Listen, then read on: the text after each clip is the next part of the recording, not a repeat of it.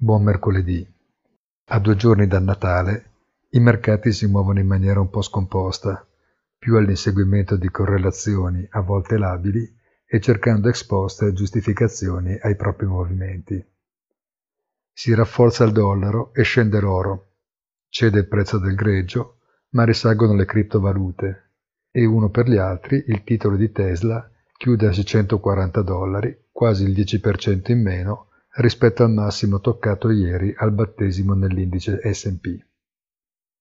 È più pericoloso cercare di dare spiegazioni razionali che accettare la presenza di un fattore caotico in quanto può accadere in queste giornate a mezzo servizio, evitando di imputare colpe specifiche a pandemia, Brexit o quant'altro verrebbe voglia di ritenere responsabile.